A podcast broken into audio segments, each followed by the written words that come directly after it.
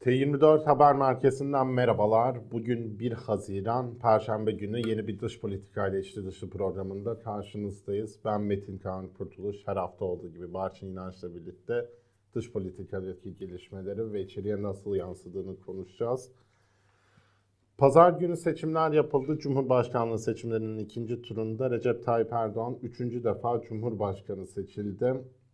İki seçenekli bir seçimde daha çok Kılıçdaroğlu mu Erdoğan mı'yı uzun süre konuştuk. Artık Cumhurbaşkanı Erdoğan'ın seçilmesinin ardından biraz daha Türk dış politikası nereye evrilecek, ne yönde ilerleyecek ya da evrilmeyecek mi belki diye konuşacağız. Barçın o yüzden ilk konuşmada Erdoğan'ın yeni dönemde dış politikasının ne yönde ilerlemesini beklediğini sorayım sana. Şimdi öncelikle dış politikayı iç politikadan azade değerlendiremeyiz diye düşünüyorum. Tabii ki. Ee, Erdoğan e, seçimleri yüzde dörtlük bir farkla kazandı ve Erdoğan gibi liderler için aslında bu fark rahatlatıcı bir fark değil. Erdoğan gibi liderler geniş bir fark isterler. Neden? Çünkü o yüzde dörtlük küçük farkın çok çabuk kapanma potansiyeli var. Bu birincisi. İkincisi e, Kemal Kılıçdaroğlu e, her şeye rağmen büyük şehirlerde Erdoğan'ın önünde çıktı ve İstanbul'da mesela Üsküdar gibi AK Parti'nin güçlü olduğu yerlerde yine e, Erdoğan'dan daha fazla oy aldı. E, AK Parti'nin güçlü olduğu bazı yerlerde Erdoğan'la arasındaki fark çok küçük geride kalsa da ben o nedenle Cumhurbaşkanı Erdoğan'ın bu seçim sonuçlarına baktığında aslında kendini rahat hissetmediğini düşünüyorum. O nedenle Erdoğan zaten seçim gecesi zaten bu e, bu kadar başarılı olmasının da bence bir nedeni de bu. Dakika kaybetmeden hemen iki adım sonrası için çalışmaya başlıyor.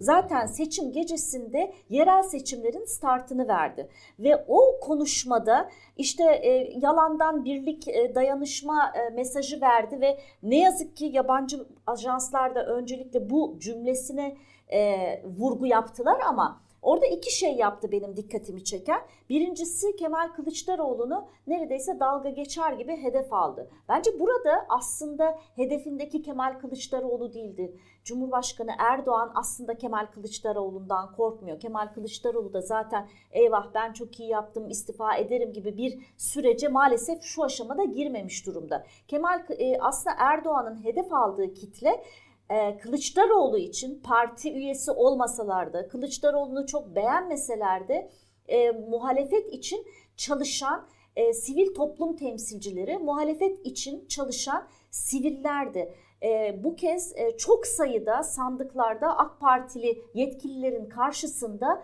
muhalefeti temsilen yahut da herhangi bir e, muhalefet olmadan da orada sandıklarındaki oylara sahip çıkmaya çalışan sivilleri gördü Erdoğan. Ve bence asıl onlardan korktuğu için Kılıçdaroğlu'nu hedef alarak Kılıçdaroğlu'na destek verenleri yıldırmaya işte siz eziksiniz yanlış ata oynadınız şeklinde bir psikolojik üstünlük elde etmeye çalıştı. İkincisi de işte HDP'lileri ve LGBT'lileri e, hedef aldı. Neden? Çünkü önümüzdeki dönem min e, siyasetine ilişkin de bize bir nevi ipucu verdi. Önümüzdeki dönem Cumhurbaşkanı'nın ekonomi anlamında özellikle yerel seçimler öncesinde verebileceği çok müjdeli haber yok. O nedenle özellikle de parlamentoda bu Hüdapar'ın e, yeniden Refah Partisi'nin e, de muhakkak gündeme getireceği ve işte aile e, meselelerinin ön plana çıkaracağı, işte LGBT'lilere karşı söylemin sertleşeceği bir gündem göreceğiz. Şimdi böyle bir gündem karşısında Avrupa'nın, Avrupa Birliği'nin, batılı başkentlerin e, Erdoğan'la e, çok iyi hadi sen bir defa daha kazandın hadi o zaman yeni bir sayfa açalım yeni bir başlangıç yapalım demelerini ben açıkça beklemiyorum. İdare etme politikasına başvuracaktır Avrupalı liderler diye düşünüyorum. Çünkü e, Erdoğan da zaten e, yani bir mehter marşı şeklinde dış politikayı iki ileri bir geri e, adımlarla idare etmeye çalışacaktır. Bu çerçevede özellikle de e, sivil toplumun üzerine gitmesi e, Batı ile ilişkilerinin geçmişte olduğu gibi sadece birkaç konuda e, diyaloğun sürdürülmesiyle sınırlı olacaktır diye tahmin ediyorum. Hiç kuşkum yok ki Avrupalı liderler Erdoğan'ın sırtını sıvazlayacaktır. İşte Almanya e, Başbakanı Erdoğan'ı Almanya'ya davet etti. Fransa Cumhurbaşkanı Macron'un ben e, Türkiye ziyaretinin e, gerçekleşebileceğini düşünüyorum. Fakat bu e, temaslar özellikle aman işte sen şu göçmenleri, e, sığınmacıları Türkiye'de tut, e, bizim bu tarafa geçirme. Rusya konusunda da çok fazla da dengeyi şaşma. Onun dışında hani gel dünya siyasetini konuşalım. Gel işte hani e, Çin Batı rekabeti nereye gidebilir? Sen de bize bir katkı getir. Böyle bir şey yapacağını düşünmüyorum. Son zamanlarda elbette ki kabine tartışmaları devam ediyor. Onda da işte eski ekonomi bakanı Mehmet Şimşek'in e, ekonomiden sorumlu önemli bir göreve getirilmesi e, bekleniyor. E, bunun da açıkçası yani batılı piyasalara e, bir e, kısmi rahatlama sağlayacaktır ama ben e, nihayetinde 9 aylık süreçte e, Cumhurbaşkanı'nın ekonomiyle ilgili çok e, önemli bu dönüşleri yapabileceğine ihtimal vermiyorum. Çünkü yerel seçimler öncesinde kemer sıkma politikasına e, gitmesi mümkün olmayacaktır. Çünkü yerel seçimlerde bakın işte İHA'mız da var, bakın işte savaş gemisi de yaptık. Çok fazla işe yaramaz. E, ben Mehmet Şimşek eğer ekonomiden sorumlu bir noktaya gelirse bunun e, tamamen işte böyle bir 3 ay 4 ay biraz daha nefes alıp ondan sonra belli bir noktada eskiden nasıl yaptıysa kullanat modeli Mehmet Şimşek'le yollarını bir noktada aray, ar, ayıracağını evet. düşünüyorum. O nedenle Şimşek'in mesela e, bir görev almasının batılı başkentleri açısından da aa bak acaba Erdoğan bir U dönüş yapar mı? Batı ile ilişkilerinde de bir yumuşama dönemine acaba gider mi? Hani ekonomi bu kadar kötüyken böyle bir noktaya gelirler mi? Çok emin değilim. Benim genellikle de temasta olduğum, görüştüğüm e, bazı batılılar hani çok da fazla büyük bir değişim olmayacağı ilişkilerde çok büyük bir değişim beklenmeyeceği görüşündeler doğrusu. Evet Mehmet Bey'in ikna sürecinin seçimden önce dayandığını düşünürsek bu kadar uzun sürmesinin sebebinin de belki senin düşündüğün şeylerin onun da düşünmesi olduğunu aa, yorumlayabiliriz sanırım. Ne olacak göreceğiz kabine önümüzdeki günlerde açıklanacak ama şimdi Tam olarak hafta sonu evet hafta sonu açıklanacak cumartesi günü. Ama şimdi baktığımızda aslında bir seçimi yaptık ama dış politika, dış dünya devam ediyor tabii ki. Bu kabineyle ilgili midir, değil midir bilmiyoruz tabii ki ama Cumhurbaşkanı Erdoğan bugün Avrupa Siyasi Topluluğu zirvesine katılmadı. Bu zirveye davetliler arasındaydı tabii ki. Politikanın hatta aktardığına göre son dakikada çekildi, katılmayacağını bildirdi toplantıya. Avrupa Bu, merkezli evet, politika web sitesi evet, diyorsun politika. değil mi? Hı hı. ABD merkezinin Avrupa Federasyonu diyeyim. Hı. Sence bu yani içerideki mevzulardan sebep kabine mi mesela zaman alıyor yoksa bir siyasi mesaj mı veriliyor?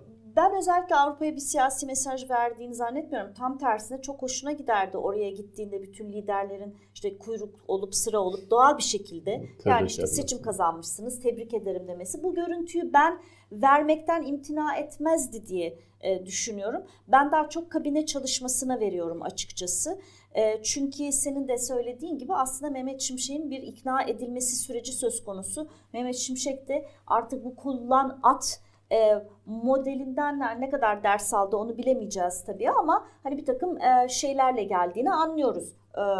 E, şartlarla e, geldiğini anlıyoruz ki ben hani bu şartların da ne kadar e, bir, bir süre sonra yerinde tutulacak yani bu şartlara göre verilen sözler yerinde tutulacak çok emin olamıyorum. Ama şunun altını çizelim. E, Türkiye Avrupa Siyasi Topluluğu zirvesine katılmadı e, fakat özellikle e, son zamanlarda Batı Balkanların Avrupa Birliği üyeliği konusuna daha fazla yer veriliyor. E, özellikle işte Ursula von der Leyen Avrupa e, Komisyonu'nun e, üst düzey isimlerinden e, işte daha Balkanlara dönük pozitif mesajlar verdi. Bu bağlamda da Türkiye'nin hiçbir şekilde e, esamesi okunmuyor. Onun da e, altını çizmekte fayda var. Buradan batıdan devam edersek seçimlere giden süreçte aslında birçok konuda bir moratorium sürecine girdik gibi hissediyordum. Ama şimdi seçimlerin noktalanması Tayyip Erdoğan'ın Cumhurbaşkanlığının resmileşmesiyle İsveç konusu Batı tarafından bir anda Türkiye'nin üstüne tekrar tabii ki yılmaya başladı. Bunun nedenini aslında biliyoruz. Çünkü Batı İsveç'in Macaristan ve Türkiye dışında Vilnius'ta Temmuz'da yapılacak zirveye kadar üyeliğinin resmileşecek hale gelmesini istiyor. Türkiye biraz daha ayak sürmeye devam ediyor. Özellikle bu hafta İletişim Başkanı Fahrettin Altun'un bir açıklaması vardı. Stockholm'da parlamento binasına PKK bayrağı yansıtılması ile ilgili. Yani yeni evet, yansıtılmış yeni bu değil mi? Çok yeni. Hı hı. Çok taze bir olaydan söz ediyoruz. Ama şimdi birazcık tepkilere bakacak olursan bu hafta ABD'den Türkiye'ye iki tane mesaj geldi. Bunlar neydi? Bir, ABD Başkanı Biden, Cumhurbaşkanı Erdoğan'ı tebrik için aradıktan sonra gazetecilere yaptığı açıklamada dedi ki Cumhurbaşkanı Erdoğan F-16'ları gündeme getirdi. Ben de ona dedim ki İsveç işini halledelim dedi. Şimdi burada gündeme getirdi evet, mi dedi. Evet gündeme getirdi. Aslında bir, bir, bir şey istiyor evet. dedi. Yani evet. hani bize birebir Cumhurbaşkanı gündeme getirdi mi ondan çok emin olamadım doğrusu. Hani diplomaside bu tür ince ayarlar çok önemli evet. olduğu F-16'lar için. F-16'lar konusunda bir anlaşmaya varmak evet. istiyor evet. dedi. Evet. Belki ben de, de çünkü Biden gündeme getirmiş o da olabilir. peşine ben de İsveç'i çözmek istiyorum dedim dedi. Haydi onu halledelim dedim diye devam etti şarkında. Şimdi onun peşine demen Dışişleri Bakanı Blinken ne dedi Barçın? Artık İsveç'i almanın zamanı geldi. Gerekli dedikler karşılandı dendi. O sırada İsveç Başbakanı da Financial Times gazetesine Britanya'nın bir yazı yazarak biz gerekli dedikleri karşıladık dedi. Bunun en iyi örneğinde olarak da bugün yürürlüğe soktuğu İsveç'in terörle mücadele yasasını gösterdi aslında. İlk önce istersen ABD ayağından başlayarak bu konuyu bir ele alalım. Şimdi her şeyden önce senin bu moratorium e, ifadene katılıyorum. Yani herkes biraz böyle bir şu seçimleri bir geçirelim ondan sonra önümüze bakalım. Seçim sonrasında özellikle batılı başkentler Amerika için en önemli şeyin e, NATO, e, İsveç'in NATO üyeliği olduğunu biliyorduk. Şimdi bu, bugüne kadar aslında hiçbir zaman F-16 ve F-16 ile F-16'ların alımıyla modernizasyonu ve yeni F-16 alımıyla İsveç'in NATO üyeliği arasında resmen bir bağlantı kurulmamıştı. Amerika özellikle yani bu iki konu ayrı diyordu. İlk defa Biden şeyin Amerikan başkanının açıklamasında bu iki konu arasında bağlantı kabul edilmiş oldu. Ben özellikle batılı başkentlerin seçimlere giderken yapacakları herhangi bir açıklamanın Erdoğan tarafından manipüle edilmemesi için çok sessiz kaldıklarını, e, mümkün olduğu kadar yorumda bulunmamayı tercih ettiklerini e, düşünüyorum. Seçim biter bitmez ancak özellikle Amerikan Dışişleri Bakanı Blinken'ın e, açıklamasının tonunun çok yükseldiğini düşünüyorum. Yani çok net bir şekilde diyor ki İsveç üzerine düşeni yaptı. Artık İsveç'in üye olması gerekir demeye getirdi. Benim açıkçası tahminim yine Cumhurbaş e, Cumhurbaşkanı e, e, Recep Tayyip Erdoğan son ana kadar sanki ayak sürür gibi yapıp ihtimalen e, işte NATO öncesinde e, bu konuda da işte İsveç'ten çok büyük tavizler almış gibi kendi elindeki medyayı manipüle edip son anda İsveç'in e, NATO'ya girmesine yeşil ışık yakacağını düşünüyorum. Bu çerçevede de ihtimalen perde arkasından bir F-16 satışının da e, gerçekleşeceğine dair e, yani belki açık, belki kapılı kapılar arasında gizlice verilecek bir e, güvence söz konusu olabilecektir. Daha fazla Avrupa ile Batı ile ilişkileri gerer mi? Çok emin değilim. E, birazdan e, e, e teknik e, ekipteki arkadaşlarımızdan e, Faruk e, Ekici'den bir e, tweet'i göstermesini rica edeceğim. E, o, orada biz Avrupa'da yaşayanların Cumhurbaşkanı Erdoğan'a ne kadar çok e, oy verdiğini görüyoruz. Neredeyse işte Lyon, Essen bile e, vizeden daha fazla Erdoğan'a oy vermiş durumda. E, çünkü Avrupa'da yaşayanlar kendilerinin çok e, ikinci sınıf vatandaş olarak hissettikleri için Cumhurbaşkanı Erdoğan'ın kendi haklarını savunduklarını düşünüyorlar. O nedenle çok ciddi bir şekilde Erdoğan'a yönünde e, oy kullanıyorlar. Şimdi NATO zirvesinden Avrupa'ya Batı ile ilişkilerden buraya nereden geldin diye soracaksanız o da Cumhurbaşkanı'nın Avrupa ile ilişkileri germesindeki bir hesap da Avrupa'da yaşayan Türklerden daha fazla oy alabilmekti. Şimdi önümüzdeki dönemde yerel seçimler olduğu için ve yerel seçimlerde de Avrupa'da yaşayanların oy kullanması söz konusu olmayacağı için ihtimalen eskisine oranla bir nebze daha az ama bir nebze daha az diyorum. Avrupa ile ilişkileri daha az germe ihtiyacı duyacaktır. Ama yine e, Erdoğan hep böyle kriz politikasını seven bir lider. E, son ana kadar İsveç'i ile ilgili çok sanki taviz vermeyecekmiş gibi yapıp sonra da sanki çok büyük tavizler almış gibi e, prezente edecek bir şekilde de İsveç'in NATO'ya girmesine yeşil ışık yakacaktır diye düşünüyorum açıkçası. Evet, abim sanıyorum yani aslında benim gördüğüm kadarıyla Avrupa'da, ABD'de bu durumun farkında, bu duruşu farkında ama tabii ki bu ilerlemek için, süreci ilerletmek için adımları engellemiyor. NATO Genel Sekreteri Jens Stoltenberg Türkiye'ye, Ankara'ya geleceğini açıkladı. Tam tarih belirtmese de bugün yaptığı açıklamada. Tabii bu açıklamayı yaptığı yerde Oslo Dışişleri Bakanlığı toplantısıydı NATO'nun.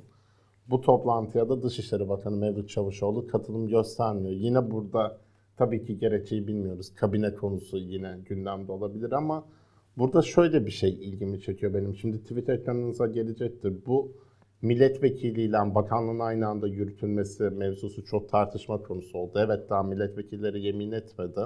Bakanlar da devretmedi görevlerini ama şimdi Avrupa'da önemli bir toplantı yapılıyor. NATO Dışişleri Bakanları toplantısının aslında bu tarihte yapılmasının önemi Vilnius'ta yapılacak NATO Liderler Zirvesi'nin planlamasını yapmaktır bir yerde de. Öte yandan İsveç'in NATO üyeliği konuşuluyor. Burada birinci aktör Türkiye şu anda. O sırada Dışişleri Bakanı Mevlüt Çavuşoğlu ki diplomasiden gelen, diplomasiyi çok iyi bilen bizim Antalya'da e, Antalya yemekleriyle ilgili bir kitap için tebrik mesajı yayınlıyor. Tabii ki yayınlayabilir.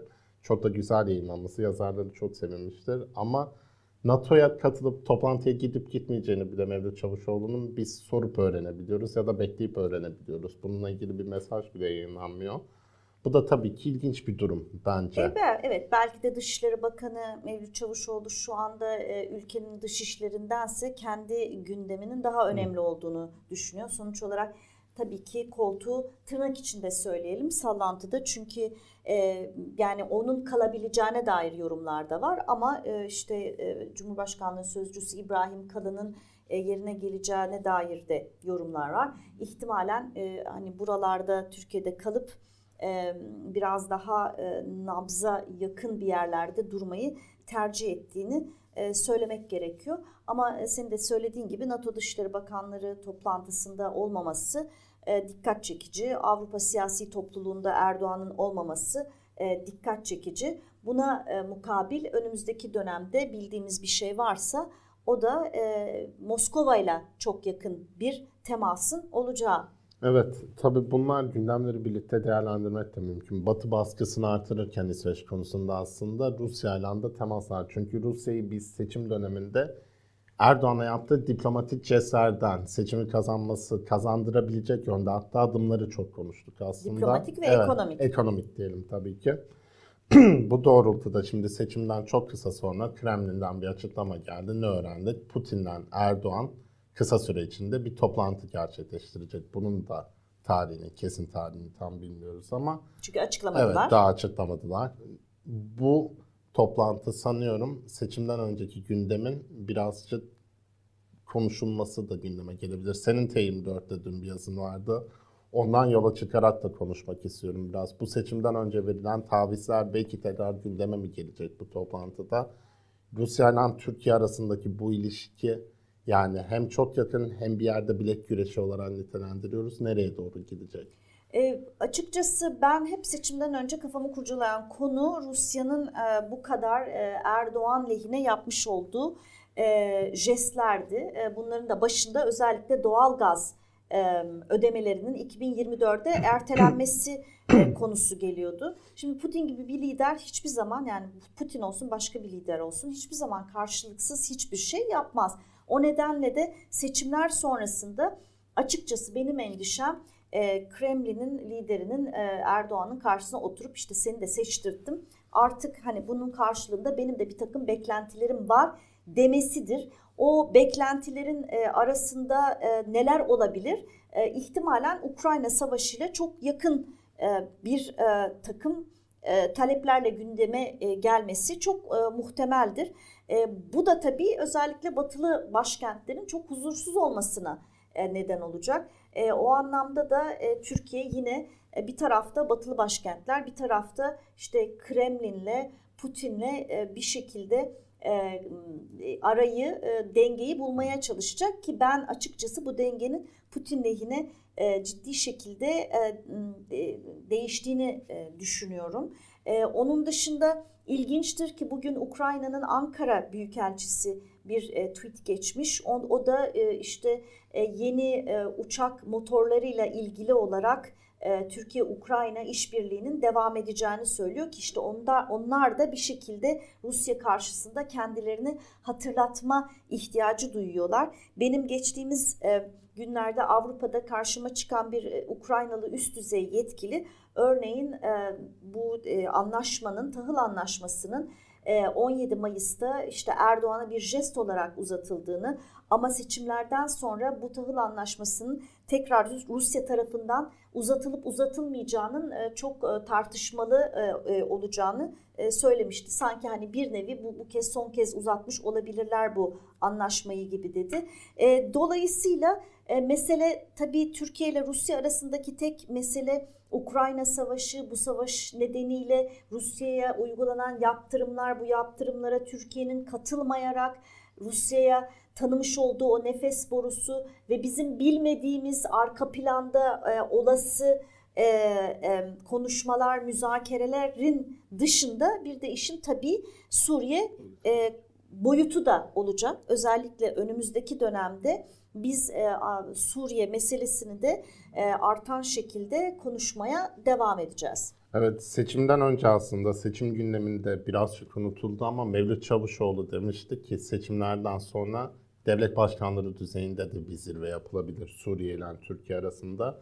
Tabii bu konuşulurken Rusya'nın ortada olmadığını düşünmek mümkün değil. Dolayısıyla dediğim gibi çok katmanlı bir ilişki var arada. Rusya ile ilişkiler zaten bu programda en çok ele aldığımız konulardan biri. Devam da edeceğiz ele almaya ama birazcık da son olarak kapamadan önce e, e, Buyur. E, kapamadan önce aslında bir de yalnız Orta şu Suriye'yi evet Suriye'yi biraz daha fazla konuşmakta fayda var Hı-hı. diye düşünüyorum. E, çünkü önümüzdeki dönem e, yine e, maalesef dış politikayı iç politikadan az, e, ayrı olarak e, konuşamayacağız ve Suriyeli sığınmacılar özellikle yerel seçime gittiğimiz e, dönemde e, kendilerini ağırlıklı olarak hissettirdikleri e, şehirler açısından e, oyla, oy kullanırken bir faktör olarak gündeme gelmeye devam edecektir. Bu nedenle de e, özellikle yerel seçim öncesinde Cumhurbaşkanı Suriye ile temasları arttırmaya e, önem verecektir. E, tabii ki senin de söylediğin gibi e, işin içinde Rusya'da olacak, İran'da olacak. Bu da çok e, çetrefilli bir süreç olacaktır. Çünkü Beşar Esad'ın her ne kadar evet Erdoğan seçildi, hani ben beni nasıl ki yıkamadılar, Türkiye'de de Erdoğan e, yıkılmadı e, deyip e, madem öyle ben de hani e, daha bir e, tavizkar olayım diye masaya oturacağını hiçbir şekilde düşünmüyorum. Her defasında bunu çok söyledik.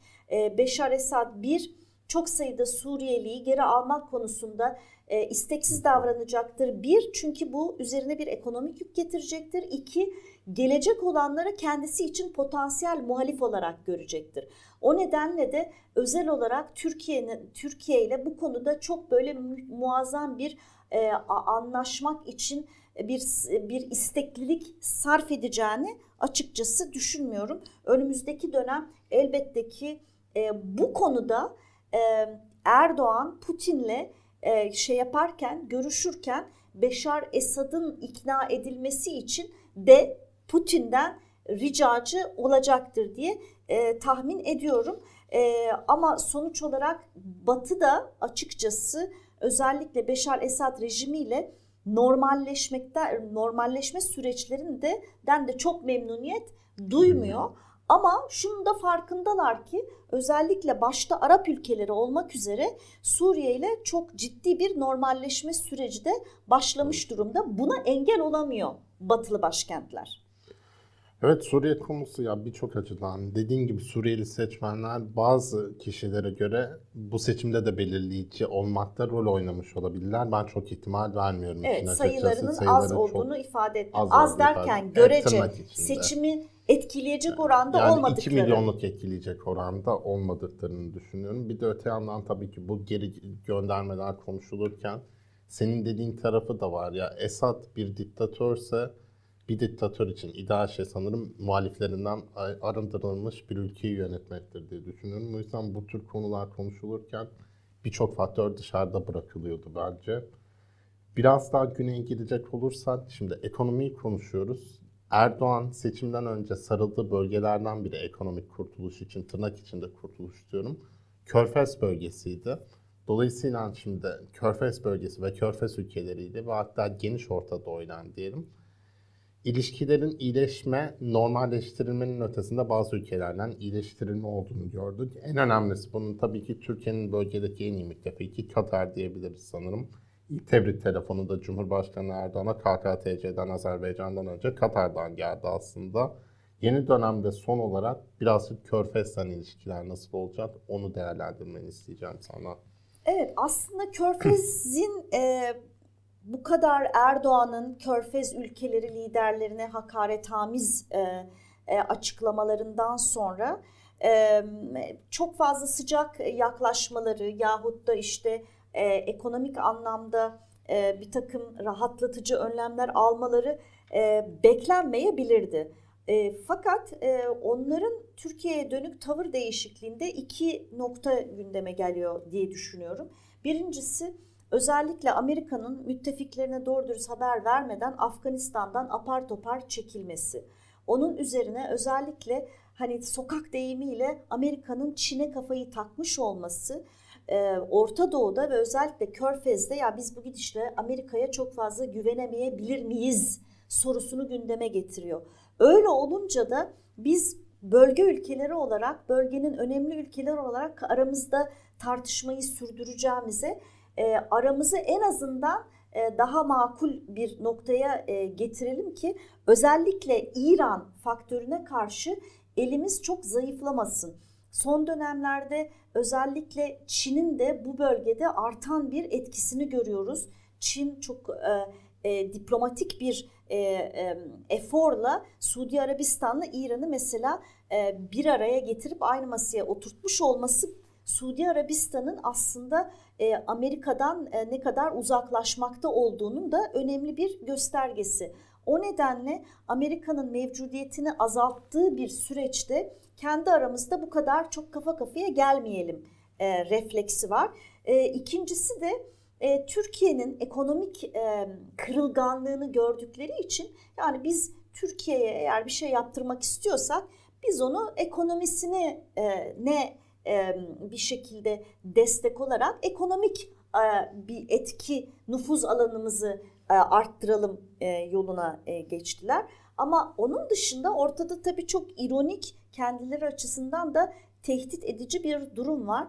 O da özellikle Orta Doğu ülkelerindeki halkların Erdoğan lehine sokaklarda yapmış olduğu gösteriler aslında bizatihi kendi antidemokratik, diktatöryel e, yönetimlerine de bir bence tehdit e, oluşturuyor. Onun da altını çizmek gerekiyor. Çünkü gerçekten Orta Doğu'da çok sayıda e, e, ülkede, sokaklarda işte arabalarla konvoyların e, Erdoğan lehine sloganlar atarak dolaştığını gördük. E, bu da aslında ironik bir şekilde bu liderler açısından bir tehdit unsuru bir oluşturuyor. saniye sözünü bölüp bir video isteyeceğim. Ekrana Faruk getirecektir şimdi. Yani dediğine istinaden zaten ilginç bir video ama aynı zamanda Suudi Arabistan bayrağıyla ülkücü işaretini birbirine gösteren konvoyda da değişik sanıyorum bu ideolojik karmaşaların bir laboratuvarı olarak Orta Doğu görüntüsü diyebiliriz aynı zamanda. Evet, Körfez ilişkilerde bu dönemde merkezde olacak konulardan biri sanıyorum. tabii ki bunlar biraz daha zamanla birlikte şekillenecek. Ciddi bir seçim dönemi geçirdik. Hala da aslında bir İngilizlerin, Amerikalıların deyimiyle election cycle'ın içindeyiz. Bir yerel seçime gireceğiz 10 ay sonra. Bunları değerlendirmeye devam edeceğiz. Son olarak radarımızda neler var onlara bakalım.